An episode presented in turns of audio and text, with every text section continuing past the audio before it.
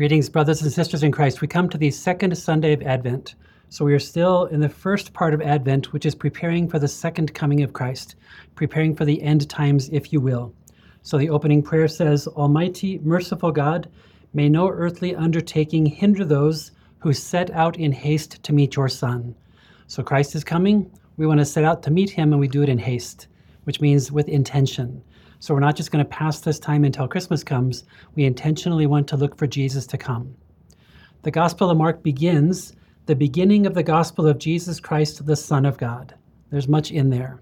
So first of all, the name Jesus comes from the Hebrew word Yeshua, which is the name for Joshua.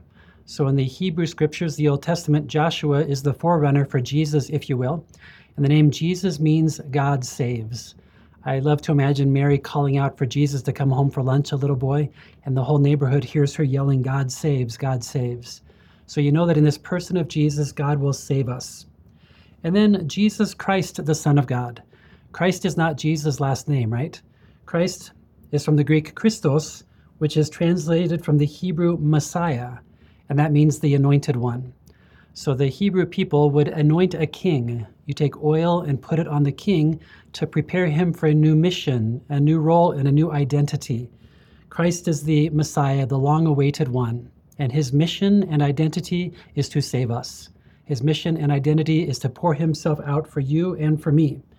So Mark is telling us at the beginning of his gospel that this Jesus is the new David. So King David, the most beloved king in the Hebrew scriptures, Jesus is the new David. He will fulfill what every king started already. And then the title Son of God.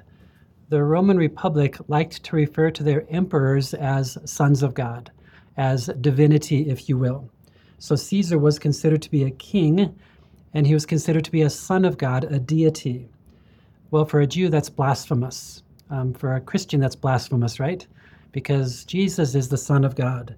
And so Mark, when he calls Jesus the Son of God, he's stealing the name that the Romans used for their emperor, but more so, he's correctly situating who Jesus is. This one is the Son of God. So he's kind of snubbing the Romans who are oppressing the people, and is preparing us for something that's going to be wonderful, this inbreaking of God into this oppressive system to find us and save us in some way.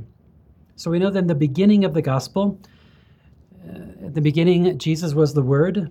The Word became flesh. The beginning of the book of Genesis is the story of creation. God created the heavens and the earth. So Mark is saying this is a new creation story. With the coming of Jesus, God's continuing to create us in a brand new, wonderful way. So during Advent, we go out in haste to meet Christ who's coming to find us and save us. Have a blessed week.